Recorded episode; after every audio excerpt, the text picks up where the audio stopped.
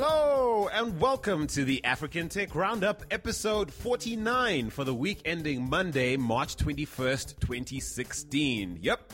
This is where we round up the week's most important tech, digital, and innovation news from across the African continent. My name is Andile Masuku. The homie Tefo Mohapi is away this week, but joining me on the show is a special guest and friend of the show, Zimbabwean tech entrepreneur and researcher Nzwisisa Sachidembo. How's Nzwi?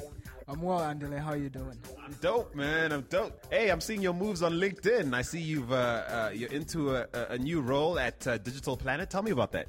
All right, so Digital Planet is one of the leading uh, e-commerce uh, solution providers in South Africa. Uh, they provide end-to-end uh, solutions. Uh, so basically, they build and run your website. Uh, they provide fulfillment, which is delivering uh, the products, uh, strategic channels that's sourcing the products, and warranty, taking care of the customer once they've actually taken ownership of that product. So as a business analyst, I basically make sure that the stakeholders, uh, the processes, as well as the technology are aligned so as to deliver on the overall organizational goal. And so you'd be servicing a lot of uh, South Africa's blue chip companies in this regard? Yes, that's right. Most of the banks uh, are serviced by us. Well, big up to you. We'll be talking a little more about the research you're doing. I know you're studying with the University of Pretoria.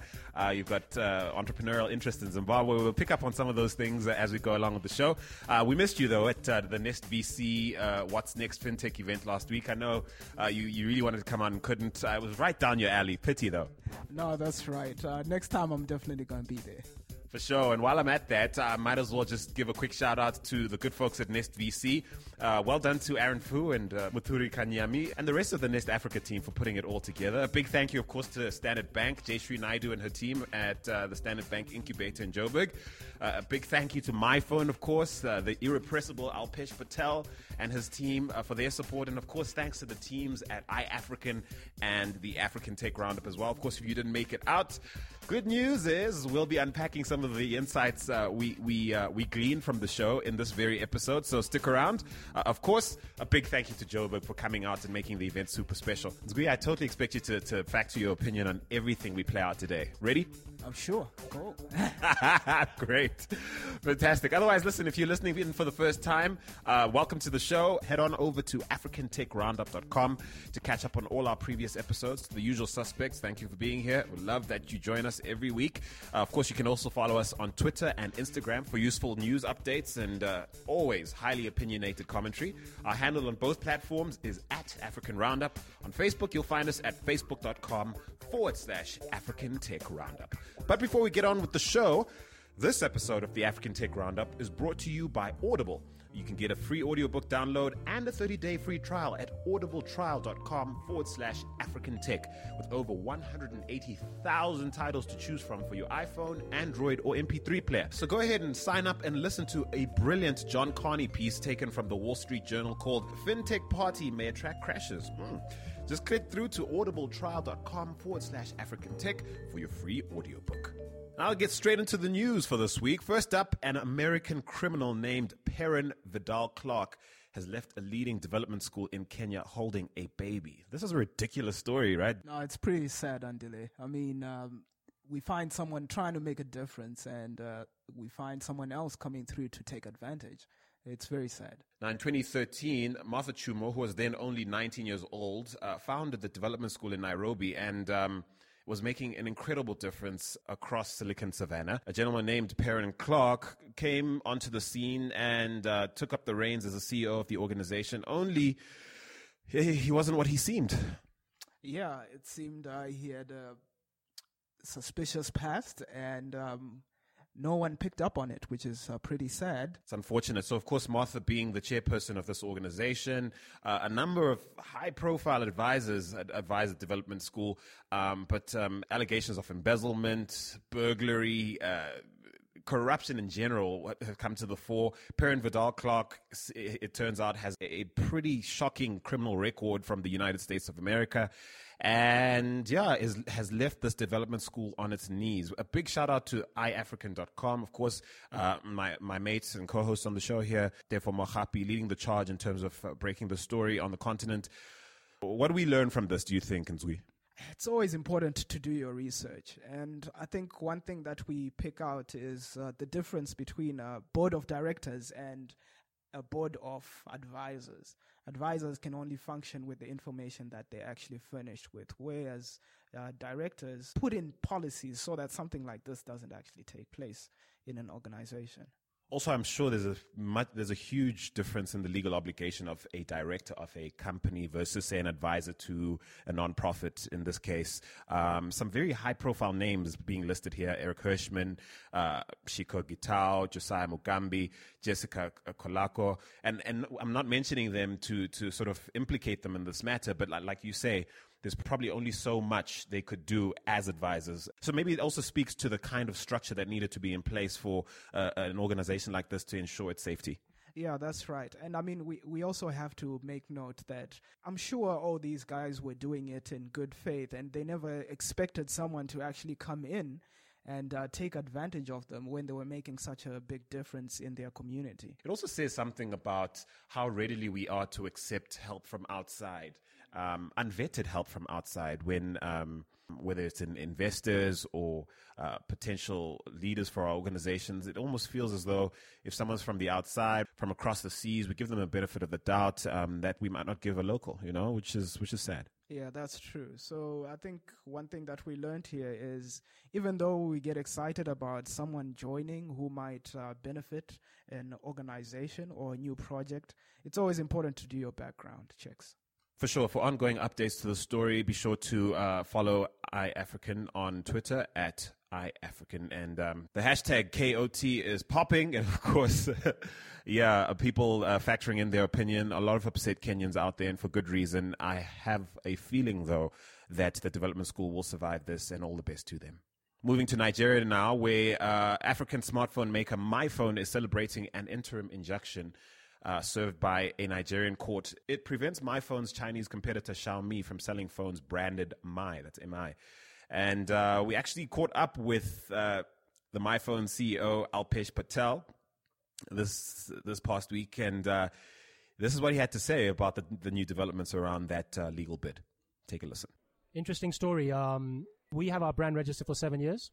Uh, last week, we won the interim court injunction against Xiaomi in Nigeria. The uh, the notices are going out this week. Anyone selling any product that is labeled M I in Nigeria that has not been supplied by us has to remove their products from the shelf. That is a fantastic, fantastic interim victory for a small African brand that has followed the due course of law by registering their brands and their trademarks from seven years ago. We are in a court case with them in South Africa and in Kenya. And you know what? The truth will always prevail. I have to protect what I built. I'm not saying that I've built something substantial, but you know, at the end of the day, I just don't want the African consumer, because th- today there's more MyPhones in Africa than there is Xiaomi. I don't want a customer who buys a Xiaomi to go into my service center and say, can you please fix this phone? Because they have the same M I brand. I don't mind competition. If Xiaomi comes with an X one phone, no problem. But you come with an M I, you're going to face challenges. Definitely a big win for Alpesh and his team. What do you reckon? Yeah, it's, it's definitely a big win. If you look at Xiaoming, that's a major label. If you go in China, you'll find it all over the place, and uh, they have substantial financial ba- uh, backing. So this is a, this is definitely a big win for them. Do you think it's an honest mistake on the part of Xiaomi, huge organization, or do you think this was a very calculated move into the African market, knowing full well that MyPhone is relatively dominant in an area that they're only entering? What do you think? What do you reckon? I would think that uh, Xiaomi, being the big company it is, they would have definitely done their background. So uh, background checks. Uh, because of their financial backing, they would have just said, hey, let's go for it. Then whatever the results, will face them along the line. Yeah. And this past week, of course, uh, this injunction was published in newspapers all over Nigeria. The, the products are being pulled from the shelves left, right, and center. I think this is also a win for African law in general, and I, I don't want to lump the whole continent into one, but I think there's a perception in in the developed world that uh, developing markets like ours uh, on the continent nah, aren't serious about law, ideas, trademarks, uh, copyright, Uh, is not enforceable or protectable on the continent. This shows quite clearly that we're not messing around. Yeah, no, definitely that's true. I mean, we have uh, problems in terms of corruption in our continent, uh, but seeing this uh, happening to a small African uh, manufacturer, uh, it's it's it's it's amazing. Uh, that they're able to actually protect their turf against a major player like Xiaomi. It's very encouraging for us. Also an object lesson for startup founders all over the continent that, listen, guys, uh, cr- dot your I's and cross your T's. If there's anything I learned from my chat with Alpesh this past week is that but not about the size of your idea. It's about how well you execute it, and it's about how how, how well you you anticipate some of the problems that will arise in the future and make provision for them now. Yes, so so let's use those law instruments that are actually there for us, such as trademarks and patents, to protect what, what what's ours. It's also something you mentioned in your comment last week when we were talking about the Vodacom situation. Um, the latest person to sort of take Vodacom to court over, quote unquote, stealing an idea. Perhaps this is the precise sort of approach that that company should have taken. Perhaps this would have prevented the situation where we, we see them accuse Vodacom of basically stealing their idea. Yeah, definitely. That's true. I mean, you have a leg to stand upon when you actually have uh, your pattern and your your trademark. If you have that, then let the law take its course, uh, whoever you're facing. Ain't nothing personal. Now, I, I cornered Alpesh Patel at What's Next uh, FinTech this past week. And of course, I could not resist but ask him about that MyPhone Uber partnership that we covered some weeks back. Now, of course, we, we panned it slightly. We just called P R on the matter. But here's Alpesh telling us uh, why it's, in fact, quite an exciting development. Take a listen to this. Most of the guys that buy MyPhones, they're, they're first-time users of smartphones. And we want them to download the Uber for the first time. And every first-time user that uses a my, the code MyAfrica gets up to ten dollars off in various currencies of their first taxi ride. So imagine if I have a fifty dollars smartphone and my competition has a fifty dollars smartphone, but I'm giving you a free ride, or not a free ride, but a ride with up to ten dollars discount. I'm actually selling you that phone for forty dollars, but I'm not dropping my price. That's what you call value. Okay. It's a one-time uh, discount that the user gets for using Uber first time. But I think it's just a nice way for Uber to capture that first-time customer, to experience Uber's uh, uh, services. But also it gives us the benefit of being able to differentiate ourselves, not because of price, price, price, because there was someone would always beat us on price. The Chinese are all over the place. But differentiating ourselves by affiliating with really cool brands, but also giving value to the guy who buys our smartphone. But also a cool brand that people actually want to use and will, will actually add value to their lives, which I think is the frustration with a lot of us who buy smartphones these days. You preloaded apps you'll never use, don't really want, can't remove. All right. And that's why you you watch out. In the next two months, we're launching a very good app portal called My Black. It's going to be called My Black because it's the black youth lifestyle of Africa. And it's going to be an amazing new app that's coming out. You're going to just, just, just watch out for it. You need to have, uh, you know, tech broadcasters on that platform, man. You know where to look though, eh? I don't have to look anywhere. I'm looking at you. You have it on tape too. All right. No problem.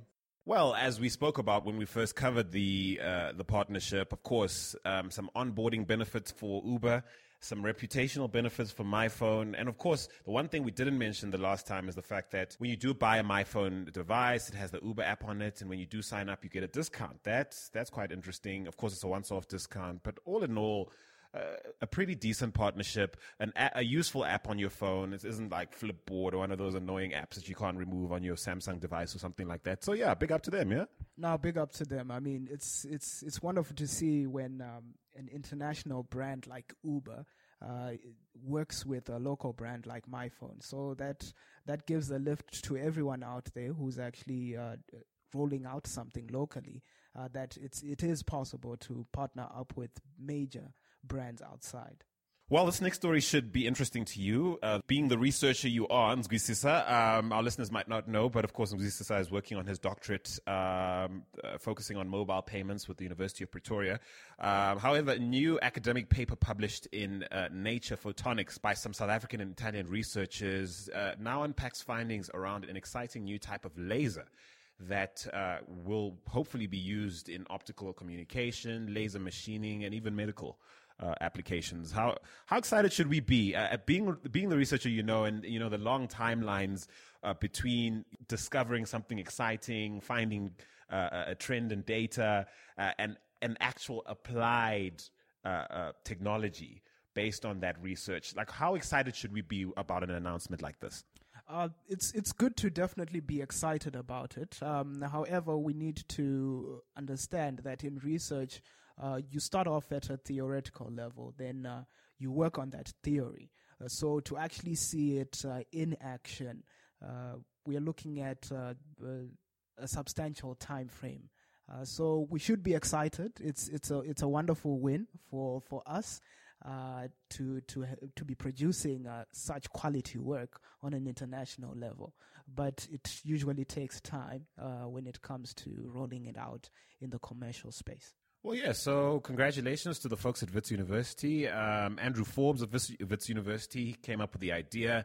Uh, he led the collaboration uh, with the University of Naples. And, of course, uh, the key experiments were performed by Daryl Naidu of the C S I R. I'm heartened by the participation of the C S I R, which, of course, is a, govern, uh, a government-run institution, a parastatal, as we call it here in South Africa, usually criticized for not being as useful a resource in the aid of developing innovation and contributing to technological advancement, but in this case, showing that government does have a role to play in, in pushing technology and innovation forward. Yeah, definitely. I mean, this people need to remember that this is also a channel for development and for innovation. And wherever funds are availed for innovation, it is a win for, for, for, for the government. It's a win for us uh, who are in the country. Yeah. I suppose people tend to oversimplify how long it takes for, oh, say, Uh, an institution like the C S I R to develop technologies around, say, desalination and, and providing water for all, uh, that kind of thing. But I mean, again, hat to, to the to the C S I R for being involved uh, in this project. And we look out for some of the industrial, perhaps even commercial applications of this laser, uh, perhaps license agreements, looking to the likes of perhaps Siemens or Samsung or some large corporate like that to apply it into a, into the medical field, uh, the optical uh, communication field, laser machining. Would uh, I'm looking forward to that. And uh, give us a shout, uh, the folks at Wits, the folks at C S I R. As soon as you guys have something like that really concrete, we want to be the first to know. Now, staying with South Africa, internet microjobbing service Money for Jam, uh, also known as M four Jam, has reportedly ceased operations after failing to report a profit. Strange, given how I think some time ago I remember reading in a uh, leading publication, uh, industry publication, that um, uh, their C E O at the time claimed they were profitable from day one. So I suppose this is sad, given how M four Jam is largely considered one of the up-and-coming uh, innovative startups to watch and that kind of thing. Every time you have a conversation with people from the startup scene and they and they, and they try and, and, and, and pull out an example of a, a good example of a startup to watch, M four Jam comes up. And unfortunately, mm, it's tough, eh? Yeah, but uh, we have to remember that it's it's it's part of life. If if you start something, there's always an opportunity for it to fail. But what it's what's important is that you keep on going, uh, regardless on what happens in the past. So uh, it was a great idea. It didn't work out, but I'm sure they learned their lessons. Look, I, I was always concerned with the model, uh, given how they launched on the instant messaging service WeChat. And the idea was great. I, th- I think the reliance on a platform they don't control, that is. WeChat, was problematic. So the idea is, as a user, you could perform, quote unquote, a micro job. You could earn money doing that. Um, and of course, every time you completed that job, they would charge you a, a, a license fee and they'd make money that way. Um, they claim to have seventy thousand users. And we've asked the question on this show, what sort of traction in terms of user onboarding, It, In, in the African context, that is, would render a startup like this viable? Wow, that's an interesting question, Andile. I think um, it's it's always interesting to, to, to note when it comes to these stats.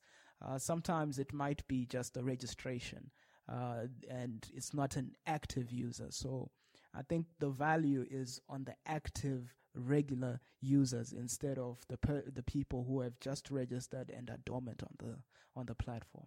That's an excellent point, even going back to what we were talking about earlier with uh, the MyPhone and Uber partnership. Uh, it's one thing to to have the, the app preloaded. It's quite another for someone to actually register and, and quite another for someone to use the, the app on a regular basis, in which case, with an Uber, I imagine the pressure for that partnership to deliver value wouldn't be as high as, say, uh, M four Jam's need for someone who signs up with their service to actually become an active user. And the, clearly not enough active users, uh, if, if if anything that's going on right now is is, any, is anything to go by. Um, look, this is particularly alarming given how they've they've had some big names sort of vote towards their success. Uh, Naspers and Tencent apparently invested in this venture, and um, I think it also just goes to show that just because V C interests show interest in you and perhaps even provide you money, it doesn't guarantee success. It's a long and difficult journey to to actually run a successful uh, startup and to see it through. uh, the growth stages. So the boards decided to cease trading um, and sell the assets to people who might be interested. I'm not sure what those assets might look like, given the model they, they run. Uh, they have said that there is a possibility that they could um, access further resources, extend their runway. I can't imagine if the if the model has deli- hasn't delivered uh, value so far, that might be the case. I, I fully expect them n- not to recover from this. I do expect a lot of the learnings, like you say, a lot of the, the really smart, intelligent people that have been involved to filter to other organizations and perhaps use what they've learned to make it work there. I want to ask you, in the context of you being an entrepreneur, I know you have business interests in Zimbabwe. You, you're quite intimately involved with the startup scene there. What do you take away from that uh, in the context of growing startups on the continent? It's a process. People fail every day, but it's important to always get up. So as you're going along, you're learning your lessons, uh, you have several ideas, you try roll and roll them out. No, not all of them are going to be successful, but one of them, one day, will be successful. So it's always, it's, it's all about being, uh, being dedicated to the dream of actually running a successful uh, startup at the end of the day. And how, how do you know when to call it quits? I mean, it's clear that there was, you know, a board sat and, and decided, guys, you know, enough now. And by the way, if you're wondering what's going to happen to all the outstanding jobs, if you've subscribed to this service, uh, they've basically asked everyone to cash out before the end of, uh, before the end of March. Um, cash out any outstanding jobs, uh, that you have with them. And of course, if you posted a job on, on their site, they have promised refunds to you as well. When do you know when to call it quits?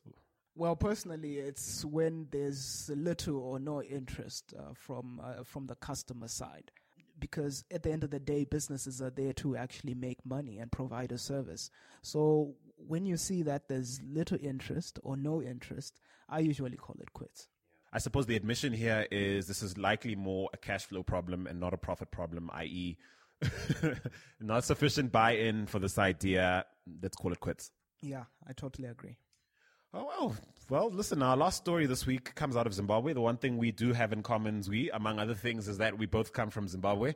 And that's where the government has just recently rejected a proposal made by mobile telcos to ban or even regulate O T Ts like WhatsApp and Viber, which are very popular there. What do you think of this? Minister Superman Nzira, of course, the Minister of uh, Information, Communication and Technology, as well as Courier Services, has basically told telcos, well, ain't gonna happen. I feel this is like deja vu, Andile, because not too long ago, uh, fixed uh, telcos were trying to defend their tur- their turf when mobile network operators were trying to enter the market. And now we find the mobile network operators changing seats or changing roles, and they're the ones who are now trying to defend their turf by uh, blocking these uh, O T T services like WhatsApp and Viber. Oh, how things come around, don't they? Listen, that's, what's crazy is how uh, Minister Nzira just flipped the script on these guys. So these guys come basically lobbying government for like, hey, regulate these guys. They're, they're chowing into our profits. You know, when, soon we're going to have to retrench people. And the government says, oh, thank you so much for bringing this to our attention. Thank you so much. Thank you. I know what we need to do. We need to create a fund, an, an innovation fund that will allow you guys to develop the kind of innovative startups that can come compete with the likes of WeChat and WhatsApp and, and Viber. And you know who's going to pay for it? You guys will.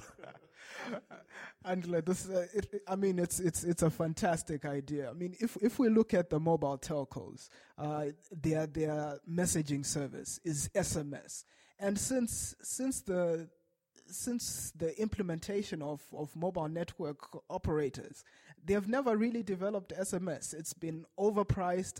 It, you still get delayed S M Ses. So they have really not worked on any innovation when it comes to their messaging platforms. So I think it's it's awesome that uh, they've actually decided, okay, we're going to create a fund. Let's build something that's better than WhatsApp and roll it out. I think it's hilarious, though, that they went to to the minister looking for relief, and the minister says, here's your relief. You pay for innovation. No, it's, I mean, it's, I, I think, I think it's fair, because they, they've re- reaped the rewards, basically.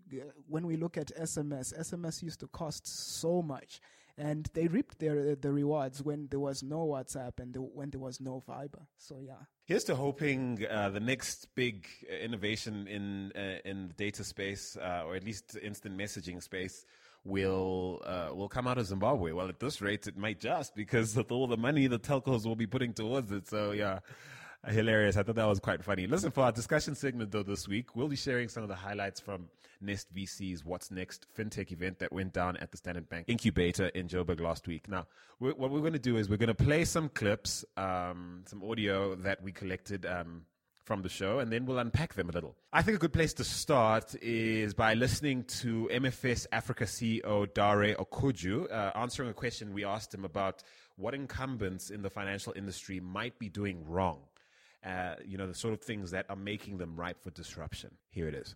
I think it will be, again, unjustified to, to throw too much stone at them, because every company, every industry goes through this. fifteen years ago, sixteen years ago, when I started working as a consultant for P W C in, in Paris, we were saying this about media companies.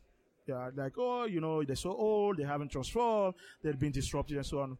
Look, fifteen years fast forward, media companies has transformed for the better. So I do believe banks and financial institutions can do this journey. It gets to a point in the life of every industry that you get challenged and you have to reinvent your D N A. And I think they're going through that. And some will do, will, will manage the transition and will get it. And the other ones will die. It's as simple as that.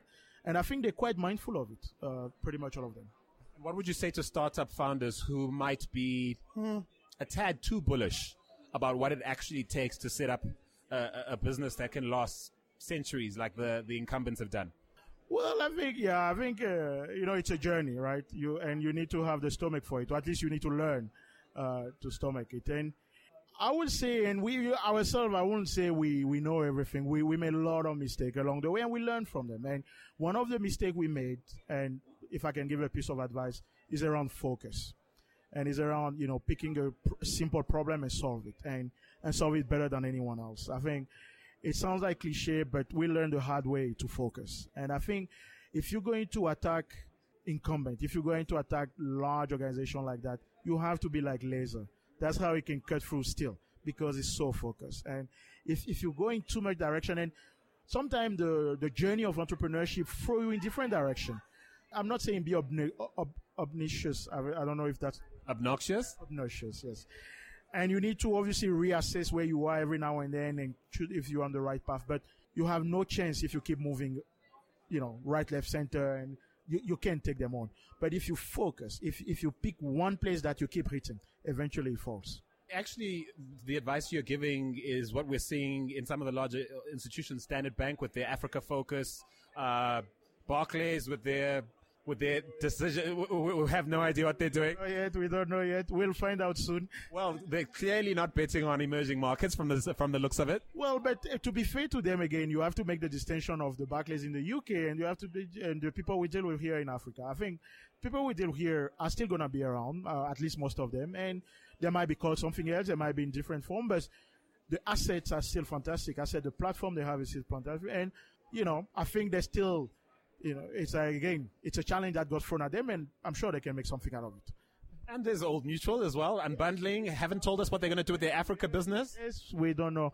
We, but that one has always been a bit wishy-washy. I mean, there's the thing with EcoBank going on, which we watch closely. EcoBank is, a, is an important, uh, it's an important partner of us. We, we, we bank with EcoBank in many countries, and, uh, so we watch NetBank through that angle, and we'll, the, the announcement that came out, it's an interesting one. We'll watch it closely. It's a, it's actually a bit uh, counterintuitive, right, of uh, what what we were saying, but we might see more of those uh, in, in, in the in the months and years to come. So, which niches you're speaking to startup founders now, potential startup founders uh, listening to us right now? Which niches do you think are ripe for disruption, or at least uh, domination? You know, if you were going to pick one or two, three niches to start a, a fintech business, which niches would you pick if you ha- were forced to pick today? Well, you know, Andile, there, there is something, something helps. You follow the money, you know, where investment been going in, in the last two to three years. And it's a lot around e-commerce. I mean, the whole e-commerce space and simplification, both for merchants and consumers on how they transact online. That's, there is a huge room for improvement and disruption in there, and there's been a lot of investment going in there, which says something about it. The other area is around the POS. I think, again, especially in Africa, I think the whole square model, you know, the dongle or whatever you want to call it, I think has some legs. And again, we've been, we're seeing quite a, a lot of investment there. And the last one is personal finance, you know, whether being loans or insurance or savings product simplified in a certain manner.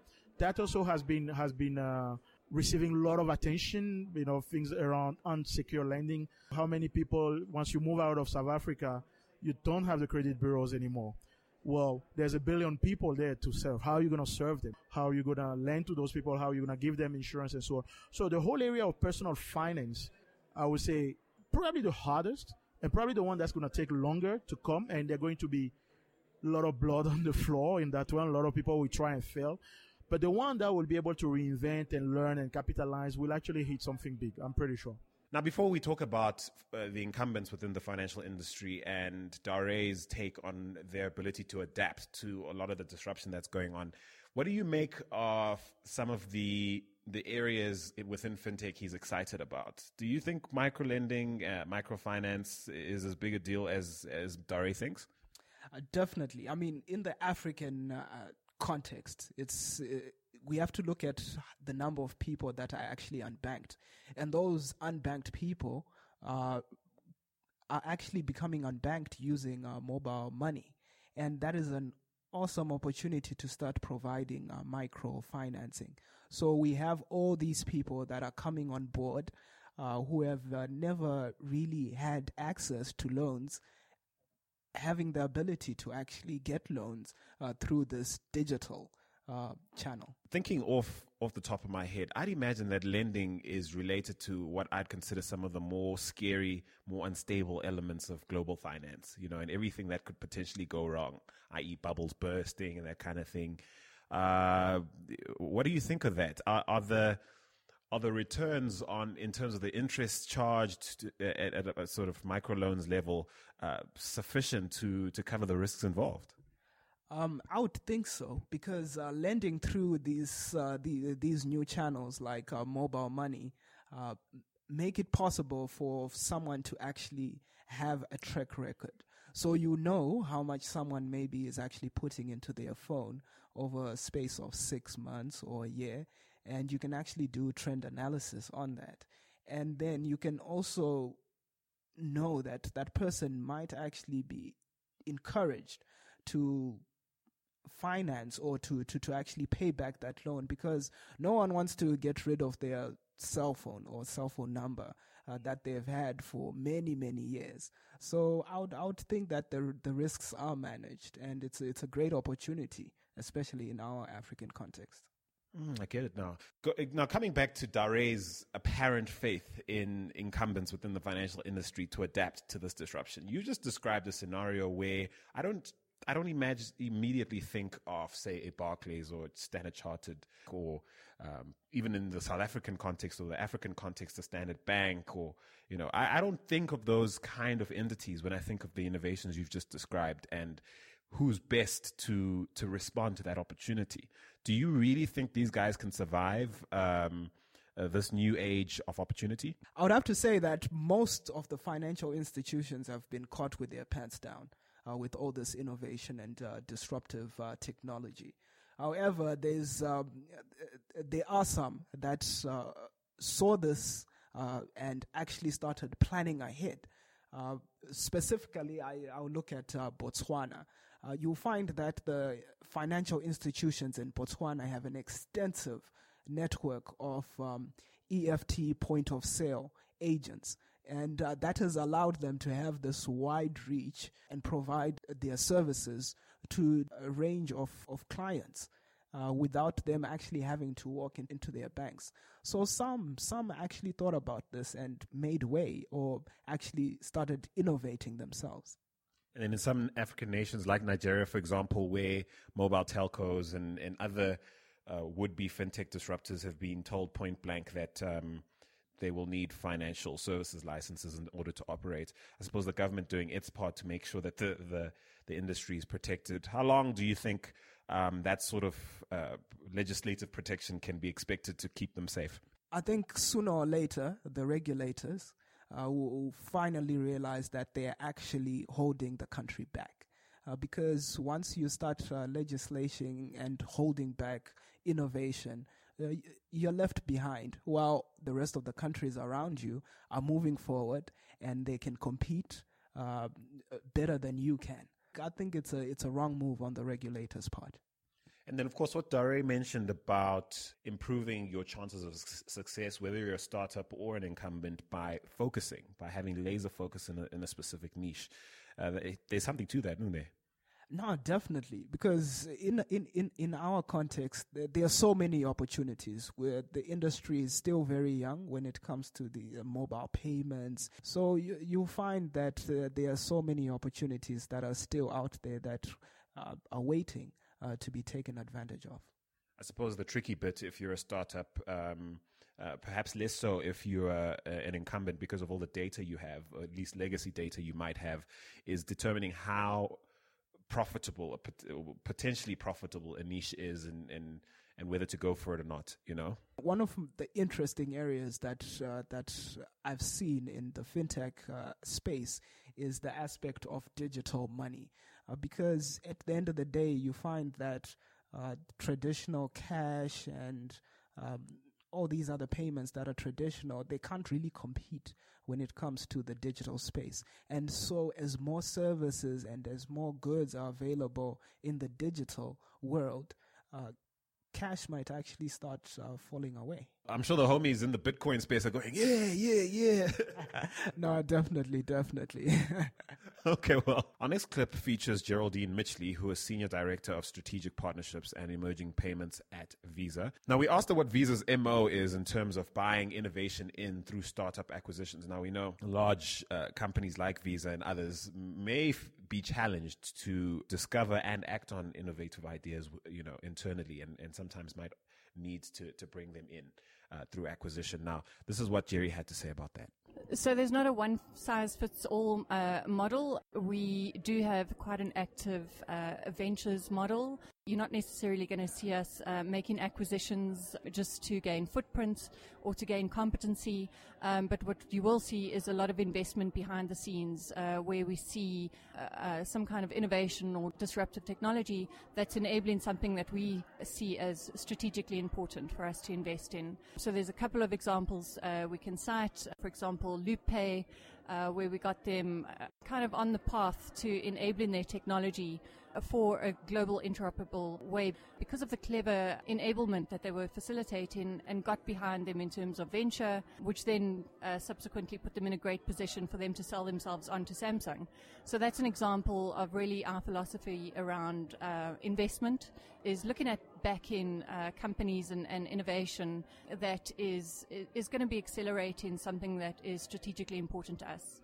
So you wouldn't necessarily be looking to acquire promising fintech startups, you know, in the fear of being left behind, as it were? Look, I did say it's not necessarily a one-size-fits-all. If there was some kind of acceleration, uh, uh, business rationale behind that, it's definitely a possibility. So it's it's not a definite no, it's not a definite yes, but we're not just in, in the sake of acquiring uh, for the sake of, um, you know, just bolting on some utility.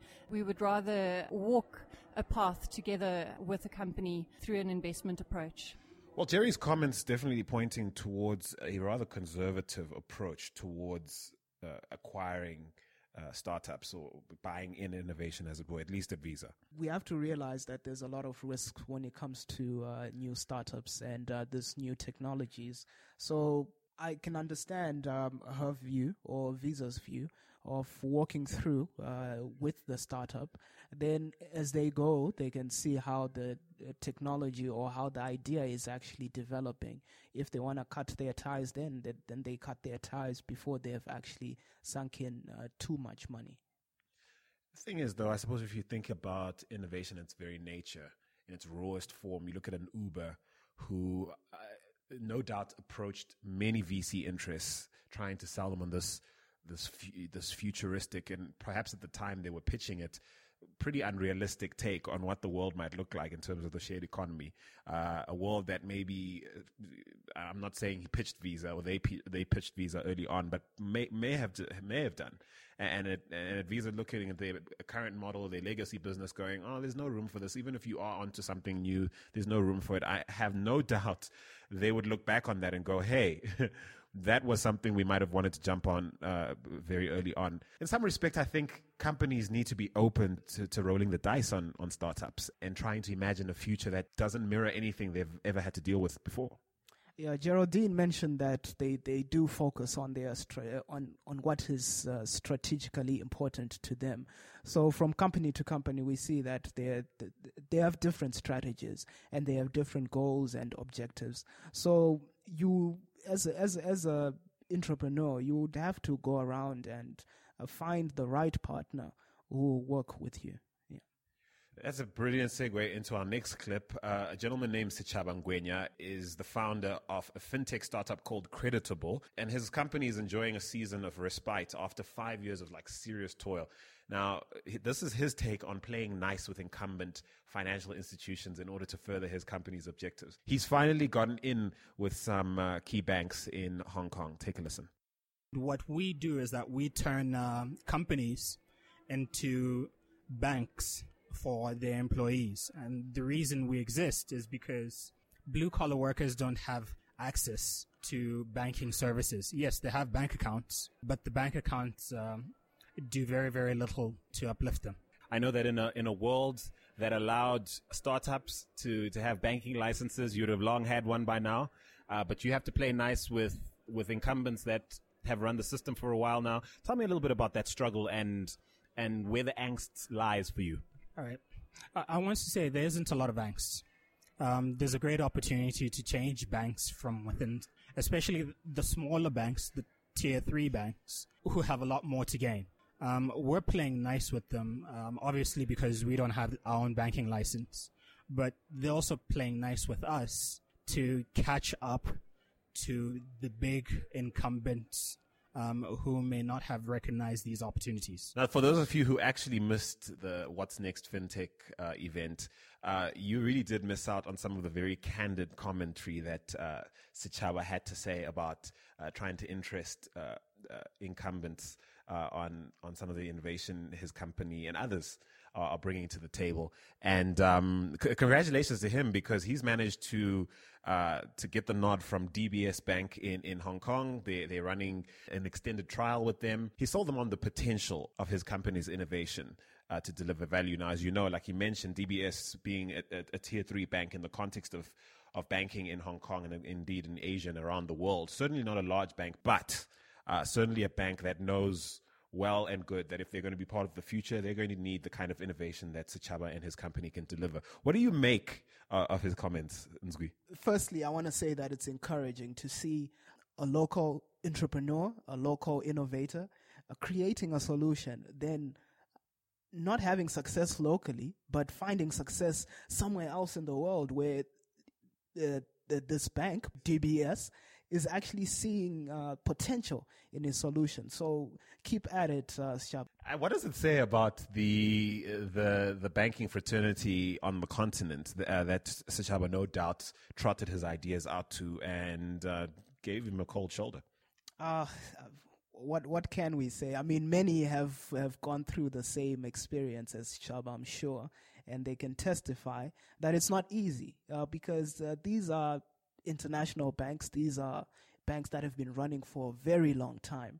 Uh, they are settled in, and they are uh, they have this market, and they are comfortable. So it's it's very hard to come in and uh, sell your idea, and for them to actually take it up and uh, run with it. Well, we're holding thumbs for Sichaba and his team at Creditable. Uh, Over the next three months, his fate, their fate will be sealed uh, because, of course, they've been running with D B S for the past three months. And in another three months, they'll be making an assessment as to whether there's actual value delivered by the innovations they provide, uh, and then determine whether or not D B S will be a partner going forward. So we'll be wishing, we'll be looking out for them uh, and wishing them all the best. Now, finally, we asked technology and product director at fintech startup Yoko, Lungi Samchoba, and the founder and head of product at Giraffe, Shafin and Washa, uh, to tell us two things. Firstly, in hindsight, the one thing they would have done less of as they built their companies up to what we see today, relatively successful startups, and things that in retrospect they would have done a lot more of. So here's the clip. Lungi goes first and then Shafin factors in later.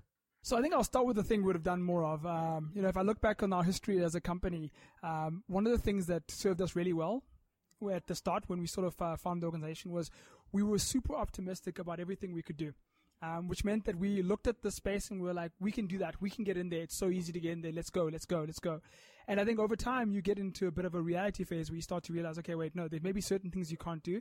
And we're now going back to a more positive space where it's like, no, let's keep pushing. Let's make sure we're constantly, you know, have that sense of like, we can achieve anything.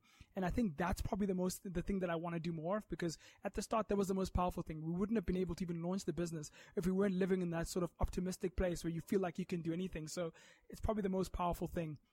And the thing you'd, you'd have done less of or avoided entirely? So in terms of the thing I would have avoided entirely, I think especially at the start when we set off, we spent too much time trying to raise investment capital from people who would not give us capital. You know, so one of the things we, we went around and we saw so many different people and we hadn't yet learned how to filter out who's going to give you money and who's not. You know, and I think to be honest, one of the biggest uh, filters that we learned was have a look at their history. You know, you're not going to be the first of anything. Every now and then you'll have a company be the first, but if they've never invested in a co- in a in a company like yours, there's a big risk they're not going to do it. So we wasted a lot of time speaking to funds that hadn't invested in Africa and weren't interested necessarily in investing, speaking to local investors that hasn't taken the kind of risk that we were needing them to take, given what we needed to raise and what we needed to do. So we really had to realize that, look, filter them out very quickly. Don't engage in overly long conversations with people who you know are not going to get there. Why? You need to see a lot of people to raise capital. So have a very strong filtration process. You revisit them in later rounds, but move on.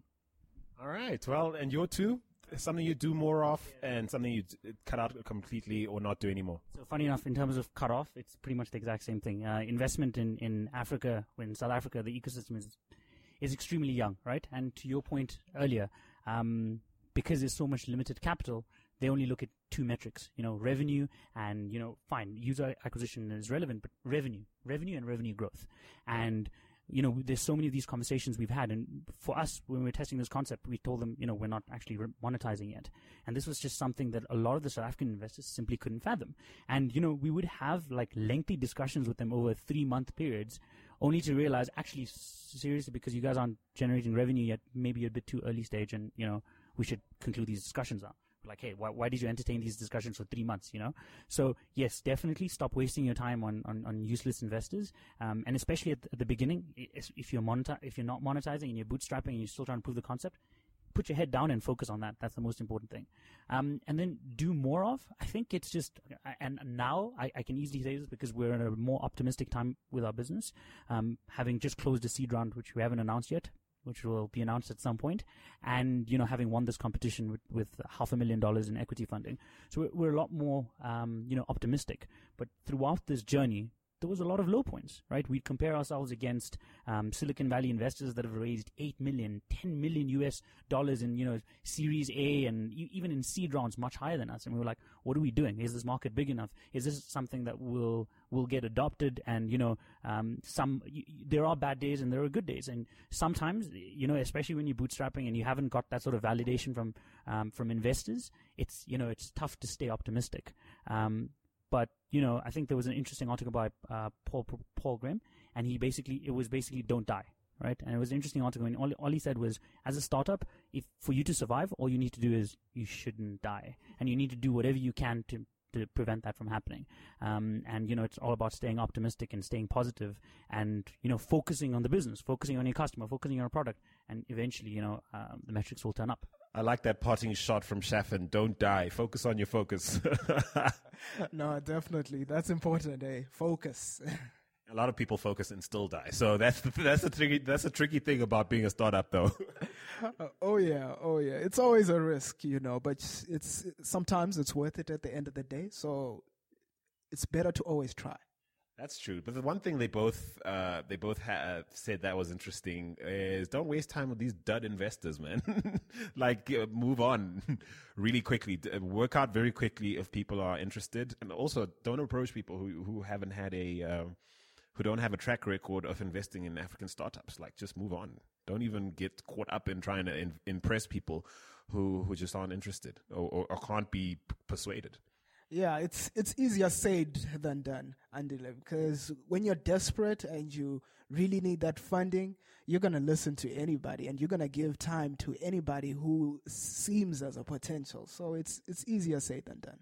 But there's that Silicon Valley tendency uh, towards like spending insane amounts of time and energy trying to get investment to extend a runway as opposed to actually improving your product, actually making sure it works. We were just talking off mic about the fact that perhaps if M four Jam had launched in China, where WeChat is huge, uh, they might have secured the types of volumes that would have rendered their, their model sustainable, as opposed to maybe be here and knock on the doors of places like Naspers and say, listen, look how great we are. Got the money, but ultimately failed. Yeah, I mean, it's it's definitely important to always be focusing on your concept. And then, of course, there is plenty to be said uh, for staying positive and not dying. So we won't knock that. Here's to all the startups out there, fintech and otherwise. Don't die, my friends. Don't die. Oh, yeah. And self-belief. Self-belief is so important. I mean, you always have to be believing in your dream. That's going to keep you going when the times are tough. Well, there we have it. Pretty much a decent snapshot of uh, the time we spent at the What's Next Fintech. If you didn't make it out, please do not miss the next one. I uh, can't say when that will be, but uh, hopefully uh, we'll work something out with our friends over at Nest V C. A big thank you, of course, to all the partners involved, uh, MyPhone, uh, Standard Bank and the incubator, the good team at i African dot com, as well, of course, as a big thank you to our very own team right here at the African Tech Roundup. And, of course, thank you to you, Nzwi, for factoring your two cents. You better not miss the next one, otherwise we'll take it personal. No, thanks a lot, Andile. This has been uh, quite an adventure. For sure. And of course, listen, uh, you're probably wondering, where can we listen to the full conversations? Because uh, we've just played snippets on the show. Have no fear, my friends. We will be releasing the extended conversations we had with each of the uh, individuals we featured in this week's show in the coming weeks. Some of them were, you know, fifteen, twenty minutes long, some shorter, um, but all of them highly insightful and worth a listen. What I suggest you do is subscribe for uh, the newsletter that gets the podcast in straight to your inbox every Monday morning. You can do that by going straight to african tech roundup dot com, or you can uh, find us on SoundCloud at soundcloud.com forward slash African Tech Roundup. Subscribe to us there, and as soon as uh, any of these interviews are come online, you will definitely get a notice straight to your smartphone and do it there. Of course, if you're already following us on social, you know where it's at, uh, at African Roundup on, on Instagram and Twitter, and on Facebook, we are facebook.com forward slash African Tech Roundup. Updates on any new content posted there, follow us there, Uh, so that you don't miss a thing. Otherwise, once again, today's episode of the African Tech Roundup is brought to you by Audible. They're offering a free audiobook download with a free thirty-day trial to give you the opportunity to check out their service. Now, this week, we're recommending something a little different. It's a brilliant John Carney piece written for the Wall Street Journal called Fintech Party May Attract Crashes. Touché, given everything we've discussed today. Now, the title pretty much gives away what he writes about in this article. The only thing that is certain for the global financial industry is that the future is going to happen. The question is, will legacy players continue to dominate, or will disruptive upstarts end up hosting the party? Now, get John Carney's great article or any other audiobook of your choice for free right now at audible trial dot com forward slash African Tech. That's audible trial dot com forward slash African Tech. And that's the week's show, folks. Uh, be sure to listen in again next week. The next episode drops at nine a.m. Central African Time on african tech roundup dot com. Uh, otherwise, again, it's a very big thank you to you, Nzwisisa Sachidembo, uh, for joining me on the show. Um, all things being equal, Tefo should join me again next week. Uh, in the meantime, it's cheers from me, Andile Masuku, and of course, uh, Nzwisisa Sachidembo. Remember to focus on your focus. Indeed you do. Peace out, Africa.